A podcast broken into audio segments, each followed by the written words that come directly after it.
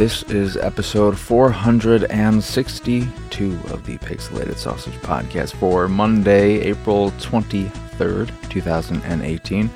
I am your host, Marc Kuznez, and today I want to talk about some more PlayStation VR, PlayStation VR, Ready Player One, and more Halo. A little bit of Halo, some news too. Uh, I'll jump into news. The the the rumors came out, think, about a week ago at this point, but I I forgot to ever mention them. The rumors of Call of Duty Black Ops 4 coming out with no single player campaign seem to be true, just given how many sources there were for it. But I, for one, really, really, really hope it isn't true because I, I've mentioned it quite frequently, I think, that I buy every Call of Duty game. It's one of the few games I buy on day one every year. And why I do that is because my father loves the Call of Duty campaigns. He plays through them all. At this point, he has finished more Call of Duty games than I have because he's, uh, I think, all of them except Call of Duty 1. So he's beaten 2, 3, 4, etc. Except I think he may still be trying to finish World at War. I think he's been struggling with that one, but he did finish World War II. And the thought of a Call of Duty game without a single player campaign really disappoints me and saddens me because those games one they're, they're the controls are so tight and they feel so good that he feels confident playing through them. He's not he's not confident. He's not going to play a game like Doom where the controls are a bit more loose, um, or you just need to. It's much more fast paced, and the campaigns are structured in such a nice linear fashion that are always pushing you forward, so that he can't really get lost trailing off in this direction or that direction, which is why something also like Doom is just he's to be so confused in the, the kind of jumping platforming mechanics of Doom would confuse the hell out of him. Though I haven't pl- uh, I haven't tried it yet. I did get Doom VR, and maybe that might work a little bit better since he can just teleport. But he hasn't tried a game, a VR game with teleporting yet, so that might be a bit weird for him.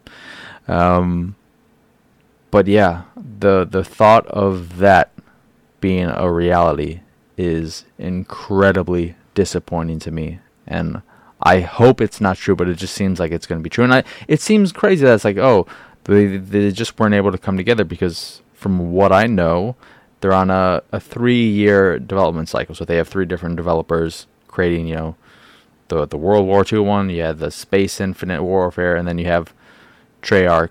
I think it's Treyarch who's doing the the Black Ops series, that line of Call of Duty games. So the fact that in that time frame they couldn't craft a single player campaign, even if it was just like a four hour, like it didn't have to be super long, but just something. I don't want to see that replaced with a battle royale mode if that's really what happens. Also, if they don't have a single play uh, single player campaign, they better fucking charge forty dollars for it. I don't. I'm not. Uh, I do like the Call of Duty games. I like the zombies more. You know, I like all the stuff they have. I like them as a complete package. I think they're fun. They still control it really well. I don't play them nearly as much as I did back in the Modern Warfare days, but you know, I would still potentially pick one up if it's 40 and doesn't have a single player campaign. But if you if you're charging me full price and there's no single player campaign, no, I'm not going to do it. So that's disappointing. Then there was another bit of news, but I can't remember it all, so I'm just going to forget about it. Halo, still playing that, uh, enjoying that. I'm pretty consistently even or uh, above KD one. I don't, I don't know how, I don't know the words to, to put there. Uh, so I'm usually one for one or I'm uh, positive. There you go. I'm, I got a positive KD or I'm just even, which is good. I'm happy that I'm at that part. And me and my buddy Justin are winning games more often than losing them at this point, which is fun too. That's a nice little thing. Uh, our our last man, we had a, we had a tough loss today, but we also had a good win. But it was a rough. We also played today against a full team, a full clan. So uh, four people who are all they all have the same gamer tag except for different numbers at the very end, and that was a nightmare. That game, that match ended quickly.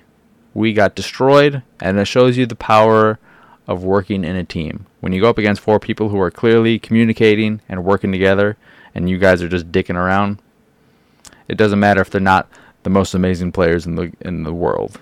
They're gonna wreck you, uh, and they probably know the map very well, much better than us, because we've played uh, 70-ish matches at this point, and one of the guys on their team, he's played almost a thousand matches, so I'm sure he knows the map much better than us. But uh, the VR stuff, we, I, I picked up a handful of VR games that were cheap, around twelve dollars, fifteen dollars. Doom VR haven't gotten that or haven't tried that yet. Then they're like stupid crap with Best Buy where it's like, oh, you do in-store pickup. Oh, and then I recheck the order and it's like, oh, this stuff will arrive here on Friday of next week. I'm like, but I thought everything was in stock, and that's why you're like, this one has everything in stock, and you can do the in-store pickup from them. Nope. Can I update the order and have it shipped because that'd be quicker? Nope, won't let me. So that's annoying because uh, I got Drive Club because I figured as, as light as that game may be, my dad loves racing, so that's a it's a much cheaper option introduction to VR racing than Gran Turismo. Uh, PlayStation VR Worlds or just Worlds, whatever the hell it was called, which we dabbled with. Which that one is worth it alone for the Ocean Descent or whatever it was called, where you're in a cage and one of the scenarios has you just going on and getting to look at fish uh, as they're swimming around you. Uh, and that lasts maybe five minutes. And then there's the shark encounter, which has you're doing the same thing pretty much, but then you see a crashed submarine, and then the at the end the shark is swimming around you and attacking your cage. Eventually rips off the door, and when you think it's about to get you, a falling debris, a falling rock, big one smacks it on the head, and you go back up and you're alive. And then there's a coral reef one, which I haven't tried yet, but I thought that was really cool. And that's the kind of stuff that I really like in VR is these kind of experiences where like I'm never going to be in a cage underwater ever, getting to see all this beautiful wildlife. And I really love you know all the the underwater worlds and creatures that exist there. I think they're so fascinating in large part because they're below us and you know we're not going to see them unless we somehow get under there and are able to you know I mean uh, vision takes a hit when you're underwater uh, if you don't have the right equipment and stuff like that, and you still even so can't see that far ahead of you, depending on where you are uh, and the clearness of the water, the cleanness of it. Uh, so I really, I really like that. He loved that too because it's just cool. You're in this cage, you get to look all around you, look below, look at top, look above you, and just see these fish. And it's one of the best looking games I've played so far on PlayStation VR. Um, and it's probably because you know there's not a lot going on. It's just you going straight down in this cage and getting to see some cool underwater wildlife. And then that that game, which is like a collection of four short little experiences, also has a VR luge where you're luging down just like a regular street road, and there's like a construction environment. There's one during night. There's one that's just on the street again, but not in the construction area. Uh, I didn't try that, but I watched my dad play it. He was screaming so much, so loud. I wish I was recording that because it was hilarious. It was so funny because he was just, I mean, there are times where you have to try and weave your way through cars, between cars when they're coming at you, or going the side, and you can go under them. And for me, it's like, oh, that I don't see anything. It just turns the car red. But he actually could see ever so briefly because he's moving quickly the under uh, the underbody of the car, which is cool. Uh, and he was just he was he was he was enjoying himself, just screaming his. He was so loud. He was. I thought I was gonna go deaf after listening to him play that, and then he just dabbled in the the heist one, doing the little tutorial where he picks up the gun and shoots it and all that. And he he's excited to play more of that because he he just loved picking up that gun and shooting the targets. So that'll be fun to mess with him. And uh, I think I'll try to give him the the move controller so he can use those. And then, other than that, I also but I self away from what is it? It's not Elite Dangerous. It's whatever the Eve Valkyrie, which is the like space shooter one, which I picked up because he likes space shooter things like that. He just likes flying things, and there's the scout mode, which allows you to just fly around the environment and search for cargo or something, but you can just fly around the environment. You don't need to worry about the cargo and just kind of explore at a leisurely pace. And I'm thinking about getting the Eagle Flight one too for the same thing, so you can just fly around that. Um, then there was one other one I ordered, which was I have I can't even remember. I almost thought about Farpoint, but then it's like, oh, isn't that the one that you need, you you should get the gun with? And the the the bundle wasn't on sale, just the game by itself. I'm like, yeah, I'm not gonna do that. Uh, but yeah, so that was that was cool. I also picked up for myself Wipeout HD collection because that was super cheap, and I love Wipeout, and I somehow never picked it up at that point. So I can't wait to play some of that, even though it's not in VR. That would that would be an incredible VR experience. But yeah, I'm still enjoying VR as the novelty it is. Is it life changing? No.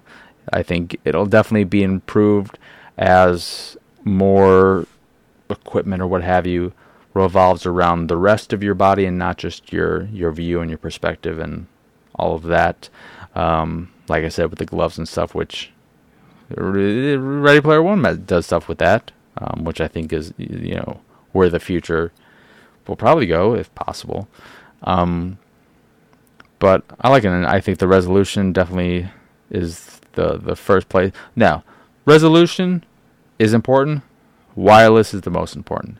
If I don't have to worry about the wires, that's definitely the best. And if there somehow becomes a way, whether it's like in the headset, some kind of like gyro thing or something where you don't need the camera and you can just go anywhere. You don't need something that is like tracking you at the same time that the can the the the headset itself is able to track where you are and all that. I think that and wireless on top of that is the the most important next step for VR and my little experience with it so far.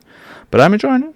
I am no way regret my purchase. I'm I'm happy with the purchase, uh, in large part just because every time I've put the headset on my father, he enjoys a hell out of the experience and he's just having a blast. And anytime I get to see my father enjoy himself, it, it's money well spent. If I spent money on making that happen, so uh, love my father, and I love that he's loving VR so far, and I hope it lasts long, um, long time.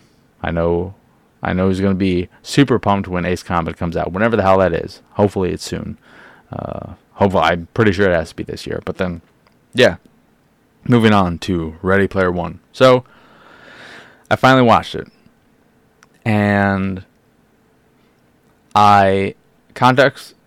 I read and listened to a chapter of the book, and I hated it then because it just felt like this really poorly written pandery shit.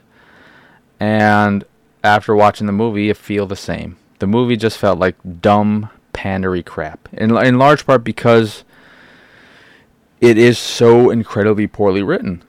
The jokes are terrible. I can't think of many times where I ever found anything even remotely funny. I kind of laughed initially when Sho showed up and was 11 years old.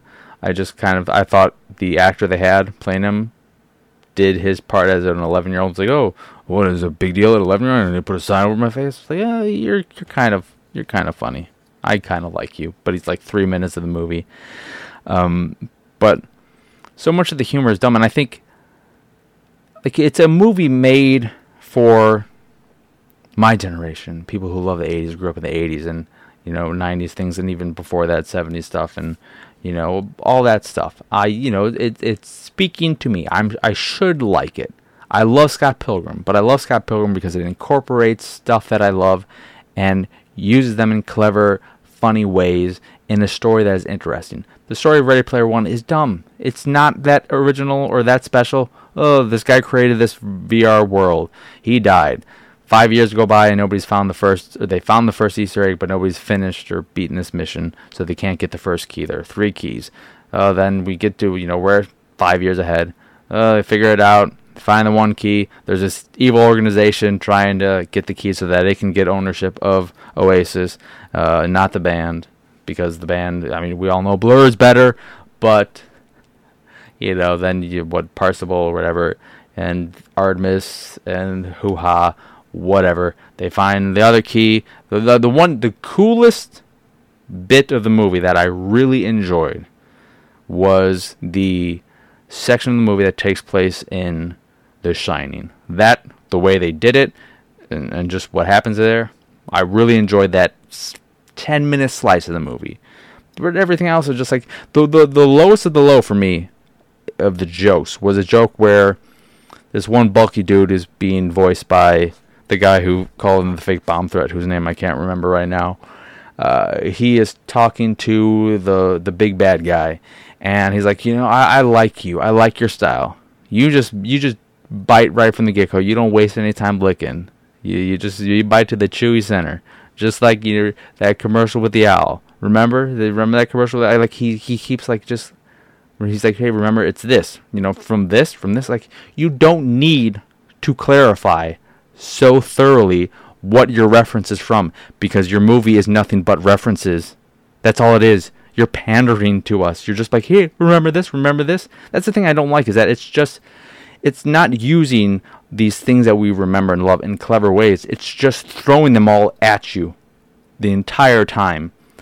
And that's what's frustrating. Like, you know, in, in Scott Pilgrim, you have you know the you know people explode into coins. Does it make sense? No, but it's kind of you know it's making fun of that whole thing. Or when people get punched, they have the kapow like in you know the original Batman series and stuff like that. It's, it, it, it incorporates things in more of a fun way. That's slightly clever, at least. It doesn't just be like, hey, look, you see you see that Mario poster on my wall? Love that Mario. Hey, look, I'm dressed like Buckaroo Banzai. Remember Buckaroo Banzai? Another thing I don't understand is you know, I know why it is. It's so that you just have all these references and like remember this and the you love this bit, you love the the DeLorean, all this, but like it's 2045 or something, and what there was never there was never any new cultural things that happen in that time frame. People just l- love this these few decades, like 70s and 80s and a little bit of 90s or whatever.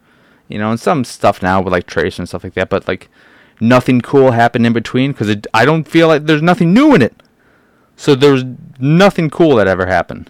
Nothing. All right, whatever. The the the world just sucked after 2018. Okay, whatever. I also don't understand how the VR works. You have people who are seated in VR stations. You have people who are on like these fully, you know, th- uh, 360 degree treadmill things. Uh, people who are just on the street, it seems when sometimes when they cut to the people on the street, they're doing the exact movements of their characters in the Oasis, which means like when they're doing karate moves in there, they're doing karate moves in real life. They all know karate. Like, what is that? Uh, how is that going? But also, I mean, there are people who are just like walking on the street, just in regular life. They're not in any kind of station, and they're walking in the world. So they're just in VR. I mean, what prevents them from walking in the middle of the street and getting hit by a car? And how are the people who are in like the seated stations moving? Do they are they they don't have a really controller because they they can manipulate their hands in the game. So are they thinking that? Uh, they have to spend time some of their thought process thinking that. Whereas the people who are just walking on the street, they don't have to because they're just walking regularly like a normal person. I don't I don't understand how the VR works and how they're all controlling uh, this this shit. Also, uh, the the bad guy he gets into a fight with Parzival. Why is he wearing the full bodysuit where he can feel pain? Why did he even put it on? He doesn't need it. You don't need to have that. That's like a, a, a bonus, a special thing that you can get if you have a lot of money, so that you can feel stuff like when a girls are feeling up on you.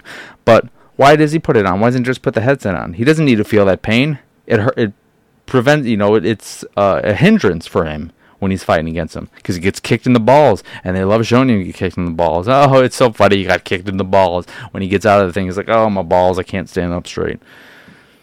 I didn't like it. I, I thought it's just so messy, so loud, and I I just I was happy when it was finally over. Isn't you know, it was also funny. Hey, look, Parzival, you're so into this Artemis, and she's saying you, you're going to be disappointed if you see me in person. Don't say you love me because then you're gonna, you know, you see me in person, you're gonna be disappointed with how I look because I don't look anything like this. This is just my avatar. Oh, okay. So in person, you know what you are? You're you're a super fucking pretty woman, young woman in great shape, who has a birthmark, a fucking Kratos birthmark. Whoop de doo. Does it look bad? No, it looks cool. because it just it looks exactly like Kratos. Is it designed after Kratos? I don't know. Maybe there's another reference I'm not getting there. Whatever. I mean, some of the references are just so like clearly it's uh whatever his face, the writer. Uh, it's like these are all things he loves and he hopes like Buckaroo Banzai is not a movie I think has a, hu- a huge people who love it. Like it's a very cult movie as far as I know. I've seen it. It's fine. I saw it in large part because I'm like, I love Jeff Goldblum. I think he plays the cowboy in it. Um, but it's a weird movie. I don't think it's that great. It's it's kind of funky, whatever. But I don't know. I, I think probably people love it in the same way I love Surf Ninjas or, or Tank Girl. Uh, but I'm sure people will say no, it's better than those movies. Those movies are dumb. Buckaroo Banzai is smart and clever. Mm, whatever. It's fine. But like that, he dresses like Buckaroo Banzai at a point. It's like fine, and she knows it too, because they all know all the pop culture things from the 70 days. Because that's they don't know anything from now. Because nothing now that has ever happened. Tracer is there. There's a Chucky there. And also, you know, why don't we, you know, take the Iron Giant and turn him into a, a, a monster machine? The thing that's like, no, he shouldn't be violent. Don't do that with the Iron Giant. But, you know, you have to in this movie because you got to take on Mecha Godzilla. And, you know, he eventually dies. Because whatever. Uh, there's a Gundam. The Ninja Turtles are in there. I should love it. The Ninja Turtles are in there for a brief period. There's a, there's a very small moment where Sonic the Hedgehog is there, where you should just see like a blue streak. It's like bloop, and then like, oh, that must have been Sonic. Ah, oh yeah. Oh, what else is there? I mean, there's so this to me is the is the wet dream of somebody who loves all that shit and can't wait for it to come out on video, so that they can just go frame by frame by frame. Hey, look, look, look, look, look there. At some point, Parzival does a Hadouken. Woo, fucking dumb, stupid. Playing a bunch of Atari 2600 games. Did not like. Did not like. The best part of the whole movie was the Mission Impossible trailer before it because I'm so excited for that. Every time I see that bathroom fight, I'm like, oh, this is hot. But yeah, I mean, I don't know. I mean, a large part of it too is just because I think the, the general story is so weak. I don't care about anything. I don't really like Parzival. Uh, I did. I I did like when it started up. I was like, yeah, maybe I'll maybe I'll be into this. The the look of his avatar wasn't bothering me so much. His friend Aech, I kind of liked, and then I was just like, yeah, this story is doing nothing for me. I don't like Parzival. I really hate the look of Artemis. Uh, it just none of it came together. It's so long too. Um, I just I, I didn't find any of it all that fun, and the jokes were really bad. I mean, the writing was just terrible. It was so poorly written, and that that that uh, above all else is what really killed it for me. So yeah. Movie Pass. Thank you for making me not have to pay for that. So, at least at least there's that. It seemed like I was maybe the me and my, me. It seemed like I, me and my buddy were the only people who weren't feeling the movie at all when we saw it. So, that's that's Ready Player One, and this is the Pixelated Sausage Podcast. The end of it. Once again, I'm your host, Marcus Nez. Y'all can find me on the Twitters, the Instagrams, the Xbox Lives, the My List, the Steams, the yeah, all the usual places. At PX Sausage on PSN, I am the Kush three, where I don't know what the fuck I'm. Yeah, the site is of course pixelatedsausage.com, where you can find this podcast and the Pixelated Paranormal podcast, which are also available on podcast services across the globe, like Stitcher Radio. Google Play, Apple Podcasts, and you can also find the art on the site or by going over to pxsart.com.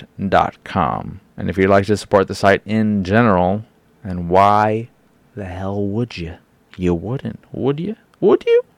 You would. All right, then go over to patreon.com slash pxs and support us that away if you if you fancy if you fancy a dancy with Hugh Dancy. Isn't that his name?